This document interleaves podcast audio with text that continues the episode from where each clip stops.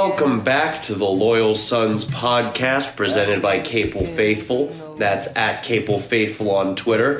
Follow us there and follow us here wherever you listen to your podcasts. The Loyal Sons, a safe, sunshiny place for your Pitt athletics fix. Today is Thursday, October 14th, and your Pitt Panthers are still 4 and 1, but we didn't lose this weekend, which is pretty sweet. We had a nice, uh, relaxing weekend. Uh, we're able to enjoy one of the craziest college football Saturdays, I think, in recent memory. Uh, what is your guys' takeaway from this weekend of college football? Was it that crazy of a weekend of college football, or were we just finally able to watch some games that weren't Pitt games? I think this year, maybe. I think this past week was especially good, and I think that because I managed to lose almost all of my bets and still enjoy the games that I was watching. Like I was all over Texas. I bet on Penn State, and despite those bets losing, oh yeah, and I was on Alabama. So yeah, all those bets. I lost money on both of those games. I lost all those, lost a bunch of money, but I was still so excited about watching those games. They were so thrilling to the end. I didn't even care. You are so mush. Oh, absolutely. I made Alabama lose. I was on. I was on Oklahoma Red River rivalry. Red River rivalry. I'm shocked that you took another attempt at those words together after last week. That was my attempt at redemption. Didn't work. But the Red River shootout. Um, that was one of the best college football games I've watched in a very long time. I was on Oklahoma. I great great end of the game cover with the uh, with the long touchdown run and maybe the end of the Spencer Rattler era at Oklahoma. Yeah, I'm surprised he's in the portal already. Yeah, I kind of hope so. Ever since I saw a couple clips of him from QB one, I've, I've wanted nothing good to happen to that man. I'm also in, all in on Caleb Williams to step in in that game as a true freshman. Didn't play his senior year because of COVID, and then just steps in um, and lights it up against Texas, nationally televised game, biggest game of the weekend. That was that was sweet. So yeah, I'm all in on him. Yeah, talk about uh, stepping into a, a, tight spot. And I don't know, maybe next year do we see a Pitt Panther QB Spencer Rattler? He's not beating out Patti. No, you're right. A little too much no. competition here. I don't I don't think I want that personality in my locker room. I saw a lot of people tweeting about like, wow, this Oklahoma team just kind of feels different when not Spencer Rattler's leading them. Like they it looks like they want their quarterback to succeed, which is hilarious to be able to like watch a football game and pick up on. That's how much of a prick Spencer Rattler is, I guess. He just wasn't doing what everyone was expecting him to do. Everyone thought he was going to be the next Johnny Manziel, but he wasn't extending plays. Every time he'd try to scramble or step in the pocket, he would get hit and fumble or throw a bad pass. So he wasn't bringing the it factor that people expected. So I don't know. There goes his Heisman odds. Pickett's moving up on those draft boards as well. That's I, true. I think this is the last week we'll see Rattler ahead a Pickett on the mock drafts. One man's abject trash is another man's treasure, I guess. Mm-hmm. What uh, what other games do we watch? I got to watch some of Tennessee. They absolutely throttled South Carolina. They might be a better team than people anticipated. Um, that win's looking better and better. I also watched. I actually we actually turned off the Ole Miss Arkansas game like a few minutes before to. I, I don't know why the game got taken off the TV, so I missed I missed that uh, almost game winner at the end. We only had one TV where we were at watching these games, but we were like on the remote like crazy, going back and forth between Ole Miss Arkansas and Texas, Oklahoma because they were kind of winding down at the same time. So it was just nonstop action. What about you, David? Uh, how, how did your viewing experience go? Yeah, uh, Soergel's Orchard didn't have any TVs. Uh, that might be a surprise to you. Um, so you weren't streaming on your phone from the pumpkin patch? For a second, I got yelled at, but uh, uh, I I didn't get to see Kennedy Brooks, you know, rip off the game winner. Um, I was, you know, in line for fried Oreos. Um, the Arkansas failed two point conversion happened, I believe, while I was uh, uh, looking for the best pumpkin roll in the in the market.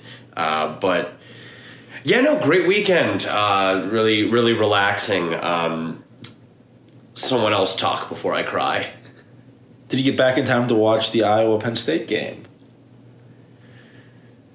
All right, moving on. Uh, Okay, well, let's not move on from Penn State losing that quickly. Absolutely, Let's just please. cherish that for a second. yeah. Feels good. Feels great. All right. On to the ACC. On to the ACC indeed. Uh, so, a full slate of ACC football. Um, things opened up in the coastal a little bit for Pitt this weekend, didn't it? Yeah, I, you know, teams keep beating up on each other, um, and it's really setting up this week to be, you know, a game with huge coastal implications. But just about everyone has two losses except for us and Virginia Tech. Am I right on that? Correct. Emphasis on teams beating up on each other. Braxton Burmeister barely came out of that Notre Dame game alive. It was kind of impressive that he stayed in and played as well as he did. It looks like he's going to play this week, but also Miami lost D'Eriq King for the rest of the year. They lost their center for the rest of the year. They're dropping like flies. They do not look good. So the coastal up for grabs more than ever. Which is always when it's at its scariest. Makes me makes me a little bit worried for when Pitt starts getting into the thick of their ACC schedule. That's a lot of room for chaos in a, a conference that is prone to it. Yeah, anything can happen on any given week. But the stat that scared me the most was whenever I saw a tweet that said if Pitt were to beat Virginia Tech this week, they would have a two game lead in the Coastal over every team except Miami. And like I just said, Miami lost their quarterback and center. So they're not a threat to win the Coastal. I think we can all agree on that, as crazy as this conference is. So that makes this week even bigger than before. So, D'Eriq King, have we seen the last of him? Yeah, I don't know. Does he go and get an injury waiver? Does he try to go to the NFL next year? I don't know how, how much the NFL is really uh, looking forward to seeing him. So, can he come back? I don't. I don't know.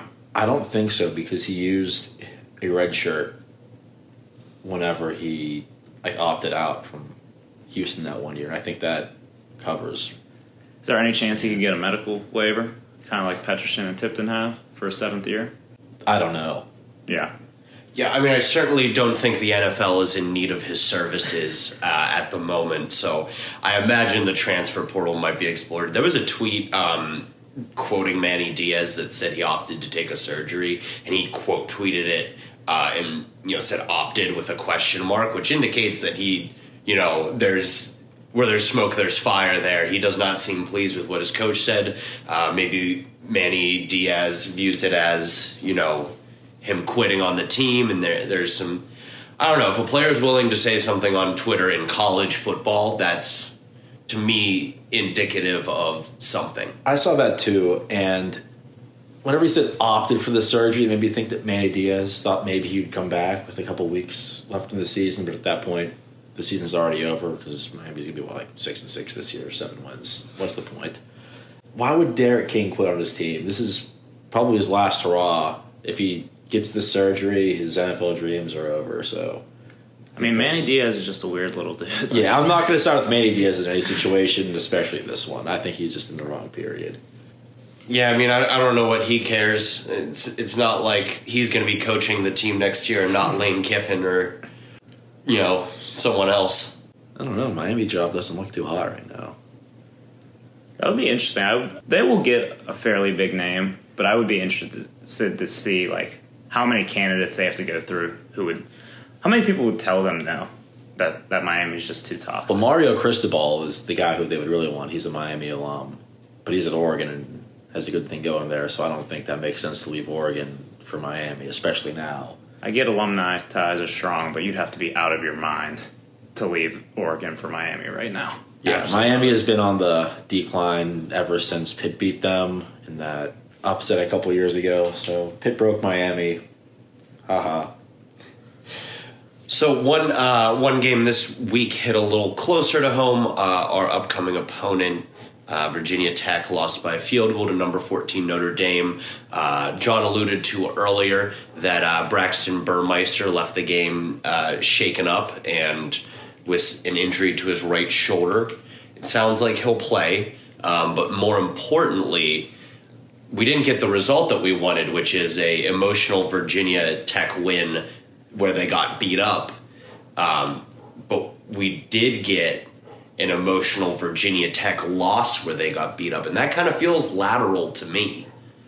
Yeah, I think I think part of wanting them to win last week was you know the potential of maybe Virginia Tech hopping into the rankings. Virginia looks a little bit better for the ACC, but um, I don't know. That might be a deflating loss for them. It was it was a game they very much had had the ability to win. They were in it. They looked like they were going to win it, and uh, it late. And then also uh, number four, Hollyfield, got got kicked out with the targeting call late, so he'll miss the first half next week. So that that's a nice little uh, nice little addition. So they got beat up, they lost the guy for a half, and they ultimately uh, lost the heartbreaker. So I'm still not sold on Burmeister being out today. Justin Fuente said that everything looks good and we're anticipating him to play or some coach speak along those lines. But the Vegas line jumped from Pitt it was about minus one, depending on where you look, a couple days ago, and now it's up to like Pitt minus six. Saw so at that minus six. implied that Burmeister was out, or they were worried about him being out. someone knows something. Vegas Yeah. always knows better than us, and better than what the coaches will let on. So the end of that game, Burmeister came back in and he was throwing the ball around the field. It wasn't like his arm was shot and he couldn't throw the ball more than like five yards down the field. He took some deep throws. He was capable of making those throws. But after he ran that touchdown, he got shoved to the ground and landed on it, and he looked like he got shot. He was clearly in pain. And I thought maybe this is like Pickett against Boston College last year. In the moment, you can tough it up, you can play through the pain, but that next day it's too much, and maybe it's worse. He needs surgery or whatever. But I don't know. Either way, he's beat up, and this Pitt defense should push him around little more, make it hard on him. Maybe the line moved because uh, the the good betters of America saw the offensive juggernaut of the nation uh, going up against a team that hasn't really looked all that impressive yet, especially from an offensive perspective. I mean, they've only broken 30 against uh, Middle Tennessee State University, so this isn't exactly the high octane offense out of Virginia Tech that might give the Pitt team that we are watching this year issues. without Burmeister, that makes them even less dynamic on offense. Um, hopefully, the the defense for Pitt can come in and just kind of lock things down. But that just kind of scares me a little bit. You know, third string quarterback comes out of nowhere, throws the ball all around on, on Pitt. What what could be more Pitt than that? I know. I saw a lot of people saying that today, and I was like, ah, come on. It's we just saw some bad backup quarterbacks play. We saw that uh, Ta'Quan Roberson for Penn State play, and he just looked horrible. I thought maybe Absolute pile. he looked like a high schooler out there playing against like the Pittsburgh Steelers. He could not complete a pass. And I thought maybe Virginia Tech will have someone prepared third string quarterback because their backup looks like he blew out his knee in that game as well. So they'd be down to their third string quarterback. So either way, Burmeister didn't blow anyone away that last game either. I think he was like 15 for 30 with 200 yards. He hasn't blown anyone away this season. He scares me because he can run a little bit and He's he a can make leading throws. Yeah. So I'm not going to take him lightly by any means, but a banged up Burmeister makes this game even more winnable on paper.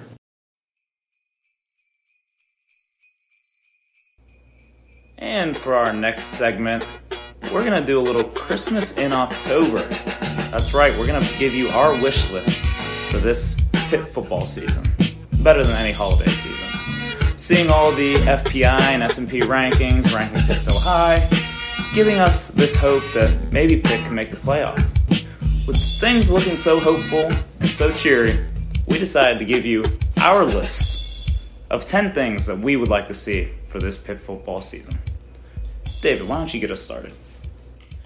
Well, you know, uh, obviously my my Christmas list for Pitt couldn't, you know, be capped. There's so many things you know we, we hope for, but I'm not I'm not being a greedy little boy this Christmas. Uh, so we're we you know clamped it down a little bit and we we chose ten, um, and we we didn't want to go for the obvious ones like if Pitt won the national championship, I would probably drown myself in the Allegheny out of joy. Like you know, everybody wants Kenny to win the Heisman or us to win the ACC. So we we decided to get a little bit specific.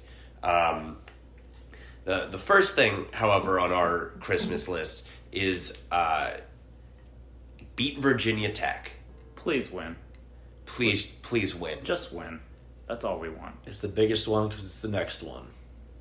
Yeah, we're we're going real football guy on you this week and telling you that the only thing we care about is the opponent in front of us. But uh, before we can get you know wonderful and hopeful and, and really get into the Christmas season, I think we just need to take care of business in Blacksburg. Justin Fuente gets cold. John, what about you? Number two, like David said, we're not being greedy. We are going to say we want Pickett in New York City for the Heisman Trophy ceremony. Would I love to see him win it? Yes. Is that a possibility? Yes. But I just want to see him there. I know a lot of this comes down to being the best quarterback on the best team or all that team success. That might hold Pickett back a little bit, but seeing him there on national TV, just being profiled like we always knew he should, would make my year. That would be massive for the Pitt football program to have a guy in New York for the ceremony. That'd be that'd be huge for recruiting, for national reputation. Poaching someone for The starting quarterback job next year? Yeah. Is that what you're going to say? yeah. I don't know. We don't talk about Nick Patti's job like that. Don't Be- count out Nick just yet. I'm saying after the Patti years. I hear you. Maybe we do go and grab a guy after that, and that's a hell of a way to attract the kid to come here. Pitt quarterback comes out, puts out crazy numbers, falls in, in the footsteps of Kenny Pickett. What more can you ask for? Five stars incoming, I can see it. Number three. Once again, we're not wishing for much. We're not asking for a lot. But we got one vote in the AP pool last week. I'm not mad about it. Not mad at all. Not bitter against the local writer who didn't put Pitt in. But we just want to be ranked at literally any point of this season. And I, I- I, think winning this next game we should, but please, I just want to be ranked. Have a have a number next to our name when it goes all, across the ticker. all I want to see is that little tiny number icon in front of Pitt's name. That's all I've been praying for. We said we weren't going to be greedy, but I might get a little greedy here. I'd love to be ranked for more than just one week. I think in the past, it's like, hey, we're number 23. Oh, we lost. Let's mm-hmm. hang around in there for a while. Why not get comfortable in the top 25? Celebrating a win as a ranked team, I imagine feels much different. Yeah, because then you can see how much you jumped up in the rankings the next week. Can you imagine us all huddled around our computers at 3 p.m. on Sunday, waiting for Pitt to go from 24 to 21? And then I would lose my mind about whoever's 20th and 19th and 18th. Yes, I cannot wait for that. Oh, whoever those teams are, they couldn't hold pitch jock. Absolutely not. Number four, sell out a home game. Again, I think we're being as reasonable as possible, and I think that we have a sincere opportunity to do this uh, against Clemson in that primetime game, that 3.30 slot on either ABC or ESPN. It was announced uh, on Monday. Um, I, I want to see a packed Heinz Field. Get get people feeling good about the program, having fun at games, wanting to come back and see this team again. Yeah, the opening home schedule this year was pretty weak. We had UMass. No one's getting out of bed to watch UMass at noon, Except us. except us At 7 a.m. Then Western Michigan came to town. Not Next. talking about that. Blew out and then New Campbell. Hampshire. Yeah, why would anybody go to that game? There were many reasons to not go to that game. But the next one is one of the biggest ones to come to Heinz Field in a long time. So I'm hoping the just the brand recognition, the name brand of Clemson, even though they're down this year, can bring a good good amount of fans. I'm hoping that they bring some fans up. not too much orange though. Not too much orange, but you know, only time they'll play in Pittsburgh for the foreseeable future. Um, so hopefully that gets some fans up here. And I've already talked to a few people, um, you know, friends and you know family members who aren't who are more casual Pitt fans or maybe not even Pitt fans at all who said you know they're looking forward to coming down. They want to go to the Clemson game because they want to see you know big time matchup. This is the kind of shit that brings the uh, the layman out. You know, the people who aren't deep in the world of Pitt football. That you go home and you're you're talking to your roommates or your spouse or you know your family, and you say like, "Yeah, Clemson's coming into town, and Pitt's actually supposed to like play with them." That that intrigues people who would not otherwise come to Pitt games. Yeah, big game. Will either be on ABC or ESPN. 3:30, great time. Great time to come down and tailgate for a few hours, get into the game, and still have still have a night after. So, hope to see them fill up for that one. But one week at a time, Virginia Tech's put Please just on beat our list. Virginia Tech. Please, dear God, beat Virginia Tech. Next on our list is something we want for a number of reasons, and that is a defensive player on the first team All ACC list. Right now, it doesn't look like it. David Hale and a couple of other guys have done like midway point predictions, and we didn't have anyone on the first team. Kind of surprising given our track record of incredible defensive defensive pedigree, yeah. But I think it's very possible. We have a couple guys on the cusp, and if they take a leap over the next couple of weeks, they could get in that conversation. I agree, and I think that'd be really indicative of you know if some guys were able to get more attention in the back half of the year. Uh, I think that'd be really indicative of our defense taking a step forward collectively. Um, they haven't been terrible thus far, but there's obviously been some points that have been worrying, uh, and it you know if you ask me, Calijah Kancey and SirVocea Dennis are two guys who should appear on a list like this. And, you know, the fact that they haven't, uh, you know, thus far entered those kind of conversations to me says something not phenomenal about Pitt's defense, and I'd like to see that turned around. I think Haba Baldonado is a guy who could potentially crack that. Um, he looks really good as a pass rusher right now. Um, has a chance to maybe put up you know double digit sack numbers, and that's that's something that will maybe give you a, get you a look on that first team All ACC list. Yeah, those guys you mentioned should definitely be close to that, and I think Damarri Mathis is another sleeper. He already has a pick six. Hopefully, he can step up down the stretch because we're going to be playing some teams that like to throw the ball a lot. And don't sleep on John Petrishen. That old man has uh, showed out this year. He sure has the. Uh, not many guys. I'd be interested to see the list across the country of seventh year guys, and if any have been uh, more productive than he has. Number six, some more postseason award talk.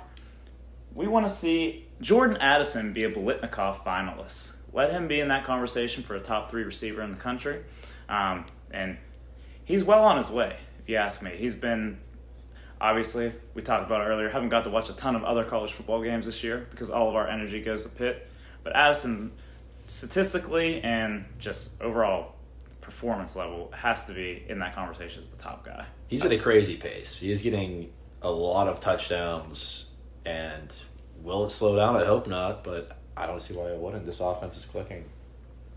Teams can't cover him. He's been giving everybody we played this year fits. Number seven, let's get a Pickett shotgun celebration on national TV. oh i'd love it that it went viral the first time around but with pickett's growing popularity shooting up draft boards shooting up heisman watch lists uh, I, I can just see it now throwing a throwing a touchdown against virginia tech this week walks right over to lucas Krull shotgun celebration spike the beer in the end zone Yeah, I don't think Pickett has done it since Jimmy Morrissey has left. I know that's been his partner in crime, but bring it back with Krull. No better candidate. Imagine the buzz. That would damn near be a Heisman moment. Just think about all the like Barstool accounts and all those accounts tweeting that. That would get so many likes, so many shares. How great would it be if Pickett's Heisman moment was just him shotgunning a beer as a celebration? Not only is this guy good, he is so fucking cool. Desmond Howard's was like a 90 yard punt return touchdown against his biggest rival, but Kenny Pickett's is drinking a fake beer against Virginia Tech. I'll take it. Clemson, Virginia Tech, maybe UNC Thursday night nationally televised game. Maybe we just get a few. Like, honestly, maybe you should just start doing it after every touchdown. Yeah, I want I want Pitt to increase their Twitter impressions as long as Owen Drexel doesn't get in it because he doesn't deserve it. Uh, but I love it. I, I know a couple of our friends bought that Friday beers T-shirt. I bought two of them, a black one and a white one, long sleeve and short sleeve. Side note: Who do you guys think on the Pitt football team can drink the most beer? I'm leaning Krull. That's kind of why I picked him. I don't know if I can realistically combat that. I mean, he's massive. I feel like if we wanted to, Devin Danielson could throw him back. He looks like a big country boy who would sit around a fire and crush a case without like batting an eye. Now, if we're talking talking about knocking down a couple bottles of wine, I'll take Haba Baldonado. Him and Narduzzi just knock, knock down some wine. swirling, swirling around a nice red blend. On to the next. This one, after this past week, is looking a little bit more promising. Finish higher than Penn State. We did it last year, but COVID year whatever, blah, blah, blah. People don't think it counts. It counts. We're going to finish ahead of Penn State again after they just lost to Iowa and they potentially lost Sean Clifford for a couple of weeks. Very possible. Let's do it. I don't know how long Clifford will be out, if this will be an extended issue, but if they're trotting out Quan Roberson, they're in trouble. And the teeth of their schedule is coming up. Michigan State, Ohio State. I think they play Michigan as well. It ain't easy. No That matter could- who's their quarterback. That could be three losses off the cuff. Yeah, without Clifford, they're in trouble. So Not that he's been a world beater this year. right, but the rest of the team is good enough, and he's competent enough. Whereas, I mean, they couldn't do anything once he went out of the game last week. Number nine, Lucas Krull, former Division One SEC pitcher, played baseball. We want to see him use that rocket launcher of an arm and throw a touchdown pass on a trick play. And we want it to go to Pickett. We want Kenny Pickett to catch his second career receiving touchdown, and we want it to be coming from Lucas Krull. If you're listening to this, Mark Whipple, draw it up. I'd love nothing more than f- them to run a throwback and Krull to just launch that baby 70 yards.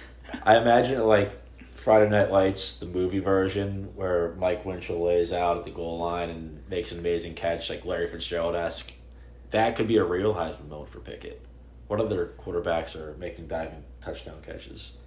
He catches the touchdown, then him and Krull run to midfield and then shotgun the beers. There we go. We just bought two of our presents at once there. But I, I don't know. I'm a little bit worried to put uh, Pickett in the line of fire. I'm not afraid of him getting hit. He's tough. Uh, but look at Lucas Krull. You tell me that that frame can't break a couple of Pickett's fingers if he puts full velocity behind it. That's why he wears the gloves. He's always ready. Little Kenny toe tap in the end zone. And number 10. Please go to a bowl game in a cool location. Do not make us go to Detroit. Do not make us go to Boise, Idaho. Don't make us go to Annapolis again. Or Birmingham.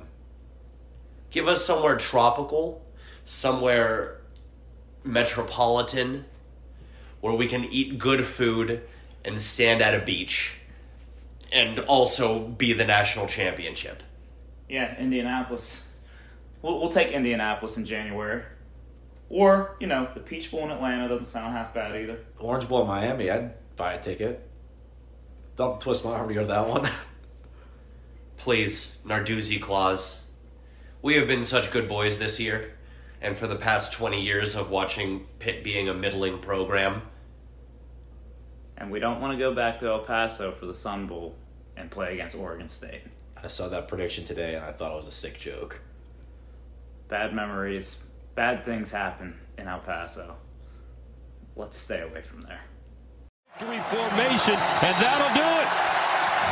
Iowa 23, Penn State 20. This week, we welcome on to the podcast Mike McDaniels, writer for Sons of Saturday and podcast host for Basketball Conference, Hokie Hangover, the Sons of Saturday podcast, and Locks of Saturday. Mike, you will be representing the Virginia Tech Hokies this week uh, on our podcast. How are you feeling about that? Depends on the week, boys. It depends on the week. Well, we feel that. So uh, I- I'm assuming this week is is one of those rougher weeks. Uh, last Saturday, Virginia Tech lost a nail biter against uh, the Fighting Irish, and Pitt fans were hoping for a physically and emotionally brutal game, win or lose for Virginia Tech. Did we get what we wished? You did, yeah. I mean, Braxton Burmeister, the starting quarterback, is pretty banged up. Pretty banged up. Now, Virginia Tech's quarterback situation is, uh, we'll call it tentative. Like it's it's not it's not good, right? Like Tech had three four star quarterbacks in the room last year. They had Braxton Burmeister, they had Hendon Hooker, who's now tearing it up at Tennessee, and they had Quincy Patterson, who's now tearing it up at North Dakota State. So you had two guys transfer out of the program. You're left with Burmeister, who throughout his career, like if you follow kind of his career arc, he started his career. He's a four star quarterback from La Jolla, California. So he's from sunny San Diego, right? He goes to Oregon and he rides the bench at Oregon. He gets some limited playing time, but he was pretty banged up there. And then he transfers to Virginia Tech, and you're dealing with the same thing here, right? Now, he was sitting behind Hendon Hooker. Going into last year, there were folks who were saying that, you know, Hooker was getting pushed by Burmeister in camp, but everybody caught COVID. So he was never able to actually fully win the starting job. But you know, you saw glimpses of Burmeister. He started the year for Virginia Tech a year ago um, because Hooker was out. Hooker came back uh, because Burmeister broke three of his toes on his foot because he had an offensive lineman step on him in practice. So love to see that. Like, first, you're dealing with first you're dealing with COVID, then you're dealing with offensive linemen stepping on your foot in practice. Just not ideal, right? And then he came back at the end of the year and he was fully healthy. You know, recovered from COVID, recovered from the foot injury, and played pretty well. Now this year, it's been very up and down. His statistics aren't very good. Um, throwing the football, choose your own adventure. I mean, sometimes it's really good, sometimes it's really awful. But he's a really athletic kid. He's one of the fastest players on the team, which is, you know, something for, you know, a, a, white quarterback from La Jolla. I mean, let's call it what it is. I mean, Virginia Tech's got four star athletes. They recruited all over the field um, on offense and defense. But Burmeister is just, he's an electric runner. The issue is that if he gets hurt, as we saw this past Saturday against Notre Dame, if Burmeister gets hurt, Tech's in a lot of trouble. Um, they had Connor Blumrick, who was a backup quarterback from Texas A&M, who came into the game, and I mean Blumrick was wasn't even playing quarterback at A&M. Uh, you know, a year ago he was playing tight end and H back. You know, because he didn't win the starting quarterback job because they had Kellen Mond there, of course. So he comes comes to Virginia Tech for an opportunity to play quarterback. He comes in the game and he suffers a knee injury in third quarter, so he's out for a significant period of time. So now Virginia Tech, all they got on their roster behind Burmeister is the low three star quarterback who was originally committed to James Madison. His name's Knox Kadum, and then a true freshman, um, high three star quarterback from New Jersey named Taj Bullock. But Bullock's been playing on the practice squad all year, so like he's nowhere nowhere close to being ready. So. Burmeister was popping pills on the sideline because he had dead arm against Notre Dame. So there was a, a joke going around social media because he was popping pills on the sideline, and ACC Network caught it. They were calling him Braxton Perkmeister because everybody was making jokes he was on Percocet, which is hysterical. So he's not 100%. That's the long and short of it. And if he gets knocked out of the game, Virginia Tech's in a world of trouble, not only against Pitt, but against pretty much anyone, anyone else relate, just kind of remaining on the schedule. It's not going to be good. So what you're saying is we should take a couple cheap shots at Burmeister early, and it'll be well worth the 15 yard penalties. It would it would be because Tech's got nobody behind him. So what um what is the word on the street as far as Burmeister's condition? Because Justin Fuente came out early in the week and said he'd be ready to roll against Pitt. Is that what you're hearing? Yeah, so I was on that press conference on Monday uh, when Fuente said, yeah, he was good to go. The message boards were pretty wild over the weekend because, you know, a couple different message boards said Burmeister was out for you know four to six weeks. Meanwhile, uh, you know Blumrick was going to be out for the year. Neither neither one of those ended up being true. Blumrick is out for a significant period of time, but uh, Braxton Burmeister is only going to end up being out for what everybody thought was four to six weeks. Ends up being nothing, right? So he's going to be uh, be able to to come out and play on Saturday. To what extent he's going to be healthy is a whole other question, though. I'm I'm not really sure. I'm shocked the message boards were uh were wide of the mark on that one. Yeah, yeah, it's shock. Always, always a shock. If you were listening to message boards, Justin Fuente was already fired, and Virginia Tech hired Tony Elliott last December. So, I mean, we're all over the map. We're all over the map on the message boards. Well, we're familiar. Yeah, yeah. So before we dive into this week's matchup a little bit more, we ask all of our guests what their honest thoughts are on the Pitt football program. So don't hold back. Be honest. We can handle it. What do you think of Pitt football? I hate Pat Narduzzi, man. Like I can't stand him. Now, I will say that I I will say that I do like Kenny Pickett. I like Kenny Pickett. I really enjoy watching him play, mostly because of that Miami game like 15 years ago. You know, when he knocks Miami off the pedestal as a freshman.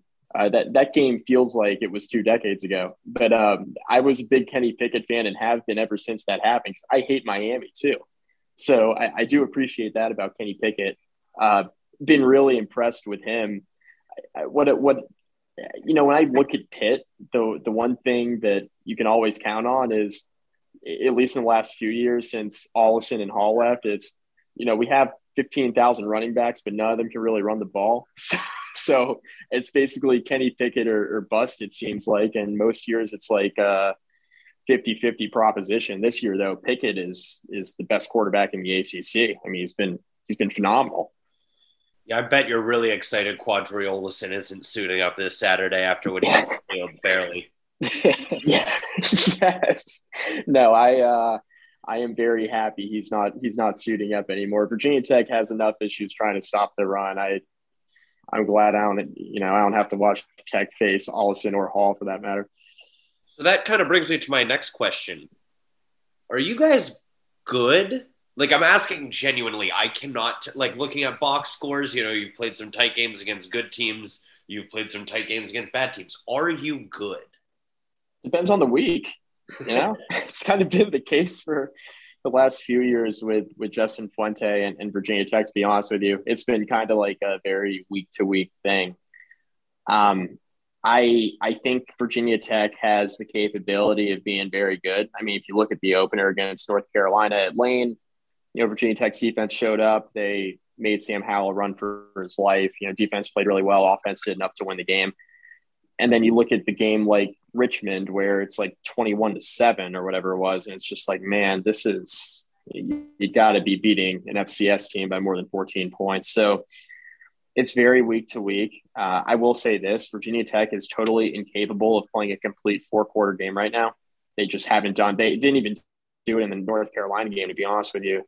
You know, Virginia Tech played a really good offensive first half and then went to sleep in the second half offensively. But the defense was really good and it, and it helped Tech kind of pull through in that game. And then this past weekend against Notre Dame, it was probably the closest Virginia Tech's come, to be quite honest with you, to having a complete game, like offensively and defensively. But, you know, last four minutes, the defense kind of went to sleep and Notre Dame scores a touchdown, a two point conversion, forces a three and out, and then goes right up the field to kick a game winning field goal. So Virginia Tech still has not played a complete four quarter game yet this year. So we were able to watch a few Virginia Tech games this year. We saw the early game against UNC that you mentioned and caught the end of the Notre Dame game last week. As somebody who watches Virginia Tech religiously, who should we watch out for? Who should we be afraid of? So it it's very offensively, it's very dependent on the week. I will say that Virginia Tech's got some talent at receiver Tech's best weapon was tight end James Mitchell, but you know he blew out his knee uh, against Richmond, so he's Darn. he's out for the year. Yeah, so he's you don't have to face an all ACC tight end, so you do have that going for you, right? Uh, offensively, it's it's really Trey Turner and Tayvion Robinson. Those are Tech's top two receivers. Virginia Tech's coaching staff likes to talk about how they have a lot of depth at receiver, but they really only play like three guys consistently. Um, so, so Trey Turner and Tayvion Robinson are the two receivers that uh, are definite, you know, big play threats at times. Virginia Tech's most versatile player um, on offense outside of Braxton Burmeister is Raheem Blackshear. He's listed as a running back, but he lines up everywhere. He lines up in the slot. He lines up at running back. He's a he's a kick returner. He does a little bit of everything. Uh, he was very good at Rutgers before transferring to Virginia Tech, which, as you boys know, is an accomplishment in and of itself to, to be a standout player on Rutgers, a terrible football team. They're, they've been a little bit better, so I don't want to. I don't want to totally talking, shit on them. Are you talking shit on Art Sitkowski right now? Yeah, yeah, Art Sitkowski, yeah, yeah, the, the people's champ, Art Sitkowski, who's now who's now playing at Illinois, which tells you everything you need to know. Um, Gotta, love, love Big Ten quarterback play. Uh, it's it's something. um, yeah, but uh, Raheem Blackshear is Virginia Tech's most versatile player. Uh, Tayvion Robinson, probably Virginia Tech's best receiver. Trey Turner is the number one receiver, but Tayvion Robinson has been a bit more consistent week over week. He plays out of the slot. Uh, Trey Turner is more of an outside guy.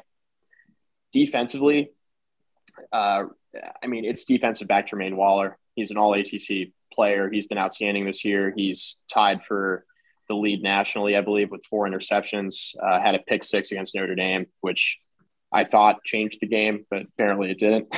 um, but he's been he's been really good. Uh, he was an All ACC player a couple years ago.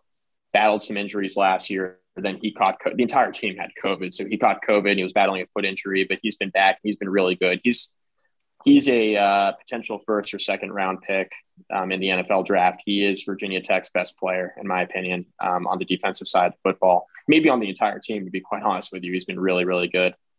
Um, Virginia Tech's middle linebacker Dax Hollifield, he's going to be missing the first half of this game because he got yeah. called with for targeting. It was kind of a, I mean, I, I hate targeting so much, but it's kind of a garbage targeting call. But, uh, oh yeah, we saw it and we were rooting for the targeting for a change. I couldn't believe. I, I, couldn't believe it. I couldn't believe. I mean, in the stands, they showed the replay on the big screen. I literally couldn't believe how bad the call was. But um, you know, you're you're missing him in the middle of the defense, which he's been up and down in his career because he played a little bit of outside linebacker, which was not his natural position, kind of out of necessity because he was a good player and they needed him on the field. But now he's at middle linebacker, and when he's in the game in the second half, um, that should make a difference even if he's not playing particularly well, it'll make a difference from like a communication standpoint for Tech's defense. I think Justin Fuente is really worried about that going into this game, not having a signal caller in the middle of the defense for the entire first half. And it's the best quarterback they've faced all year because I think Pickett's playing better than Sam Howell. Um, so, yeah, so really it's Jermaine Waller on defense for sure. And then Amari Barno, I, I got to mention Amari Barno because he's the most freakishly athletic player on the defense for Virginia Tech. He's only been playing defensive end for uh, last season was the first time he played defensive end. Um, he was an All ACC player last year, and he was new to the position. This year, uh, he's not catching teams by surprise. So uh, teams have been. I know Pitt will be paying a lot of attention to him at at strong side defensive end.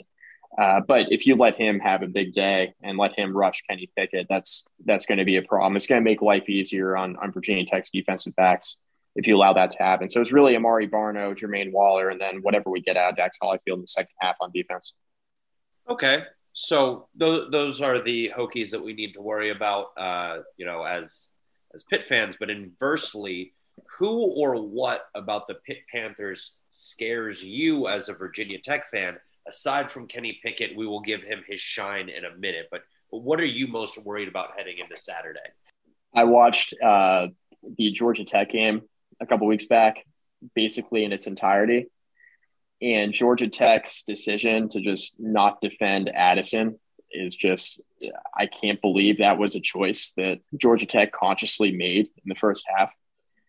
Um, not even the first half, the first quarter. Like, ask you, unreal can can you turn lead into gold? You can't ask people to do impossible tasks. You can't ask Georgia Tech to cover Jordan Addison. He's really good, man. I mean, I'm concerned. I'm concerned about that. Um, I I do like, and, and I make fun of Pitt's running game a lot, but I like uh, Abanikanda. Am I pronouncing his name right? Did I get it right? Yes, you are. Yes. Cool. Just making sure. Um, I thought it was right. I just want to make sure. Uh, he's he's pretty athletic, man. Like I think he's I think he's decent. Now I I understand Pitt can't really run the ball, but I think he's he's a threat back there certainly if he uh, he shakes loose. Virginia Tech's had so much trouble tackling running backs lately. It's that's definitely a concern of mine going into Saturday, even though Pitt hasn't been very good running the ball. Yeah, you're not alone. Abanikanda is somebody who like to run the ball as well. He kind of yeah had to fight for his touches, but finally he's getting them, and rightfully so because the guys ahead of him were doing absolutely nothing. You all got away from the uh, the law firm of Davis and Davis, right? I mean, you guys are pretty much like done with that experiment. Halfway there.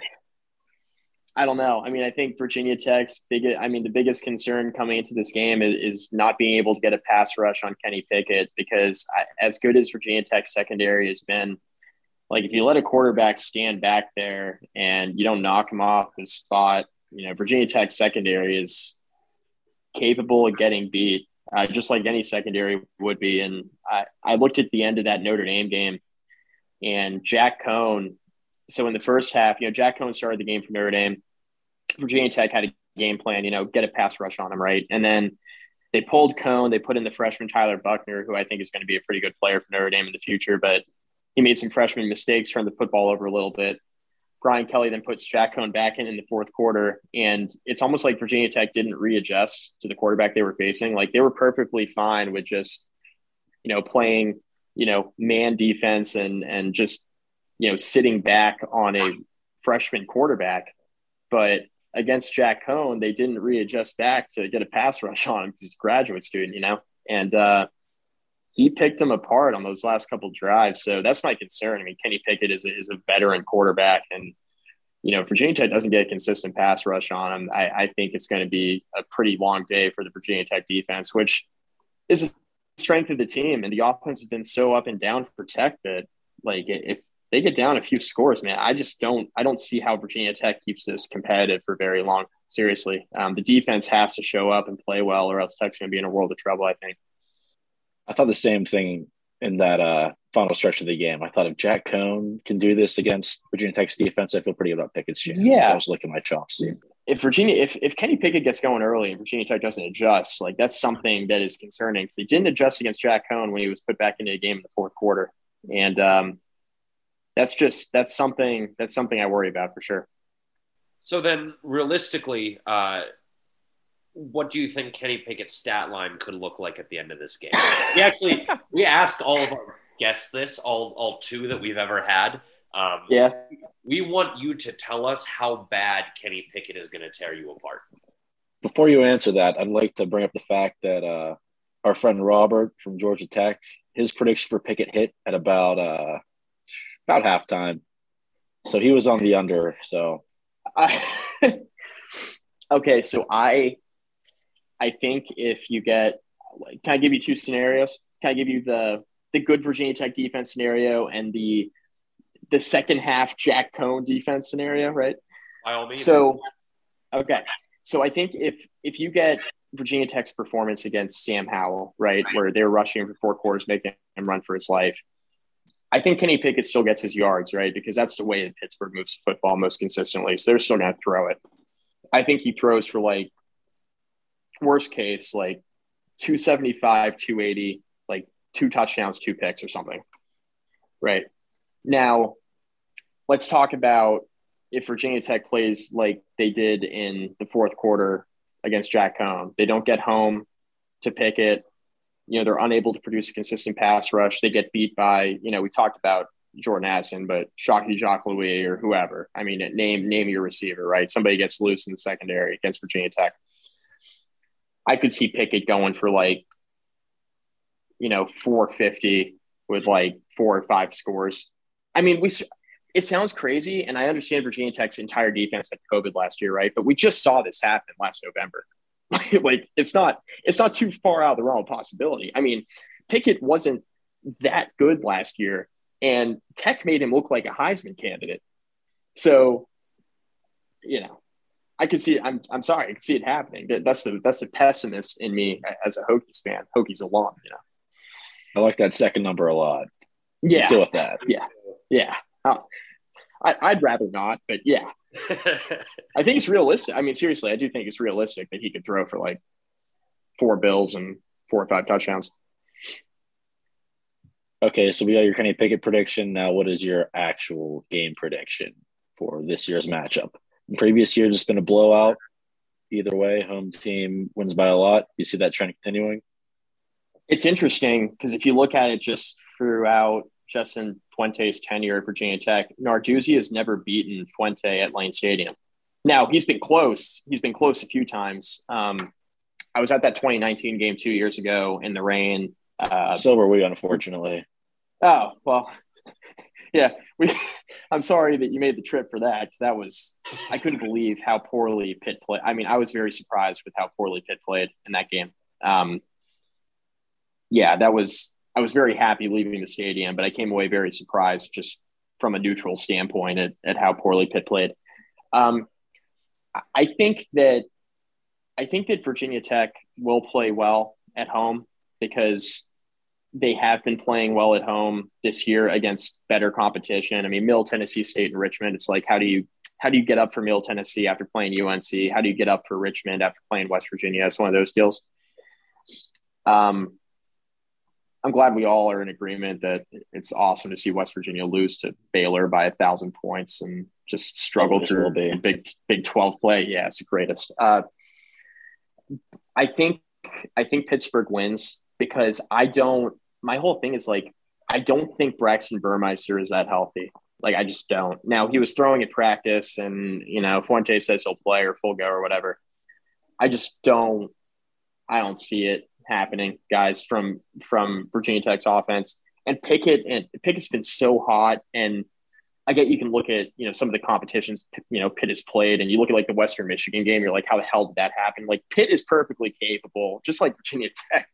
Pitt is perfectly capable at a given moment laying an absolute egg, right? But going to Lane Stadium, you know, being able to, um, Pitt's coming off a bye week, correct?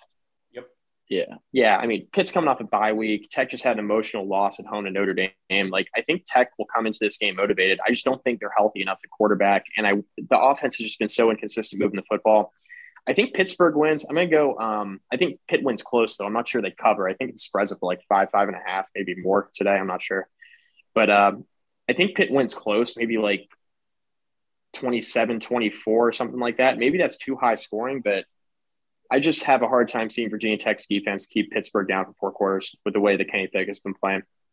While I don't like you uh, mushing us like that, you know, doing a verbal mush on Pitt, which is exactly what you're up to, I can see it. Um, I, I do appreciate you knowing that you are facing college football's offensive juggernaut. but but what, what I what I did want to ask, and and will you will you be in attendance at the game? I actually, I actually won't be. I actually won't be. Um, thought about thought about it. I will not be in attendance now.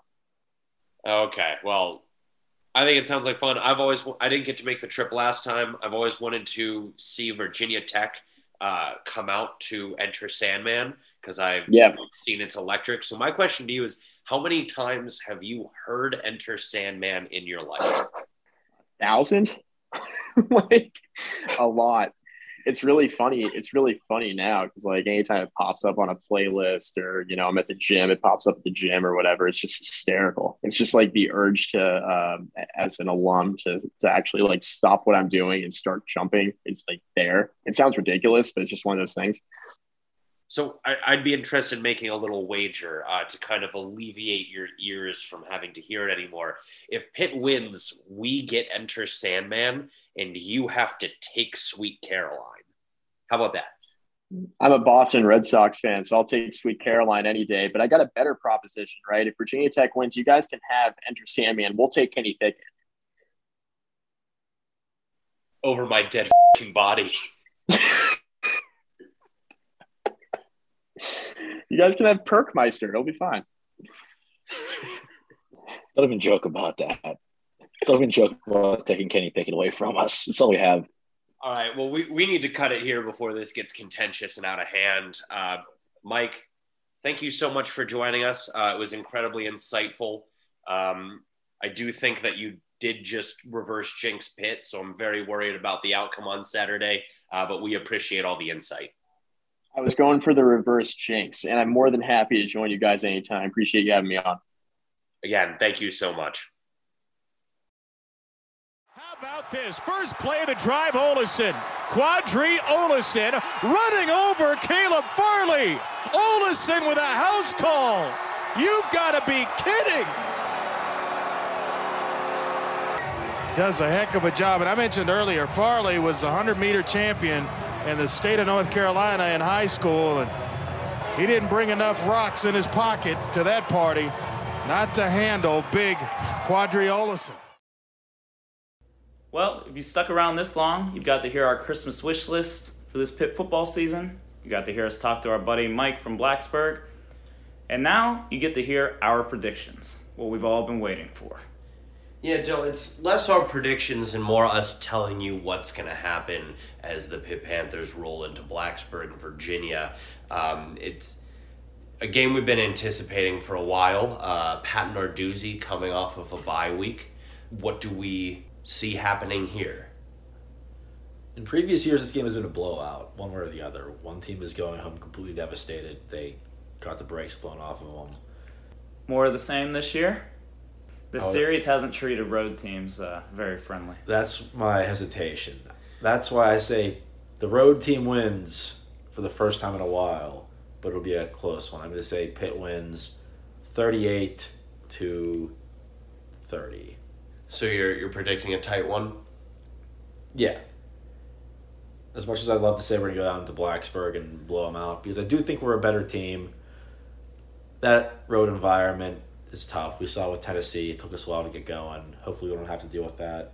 We played well right off the jump against Georgia Tech, but You mean you don't want any blocked punts the first drive? If we can avoid that. I'd prefer not. Picky, picky. Same Beamer ball, Virginia Tech. I I feel pretty good about how the offense is playing right now. Um, you know, Virginia Tech probably one of the tougher defenses we've had to face thus far.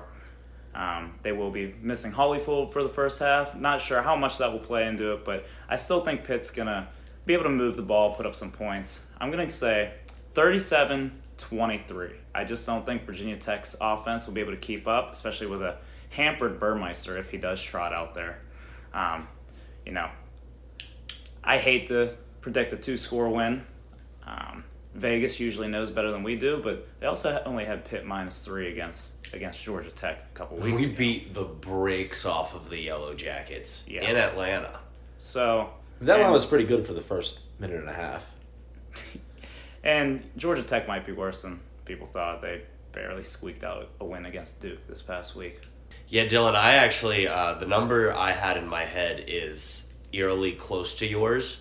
Um, but it's what I feel in my gut, so I'm not going to shy away just to be different. I say 38 24. We, we give up that one extra point, but then conversely, uh, as an offensive unit, we produce uh, one more than you said. Um, I think this is really Pitt's chance to show us that this is a different team than every other year by going into Blacksburg, uh, breaking a, a long chain of misery in Lane Stadium.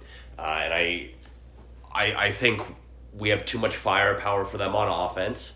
And I don't think that offensively, Virginia Tech has been good enough to really hit us where we know that we have pain points. I'm not afraid of Braxton Burmeister. I am typically afraid of athletic quarterbacks that can run on Pitt, um, but he is not Hendon Hooker.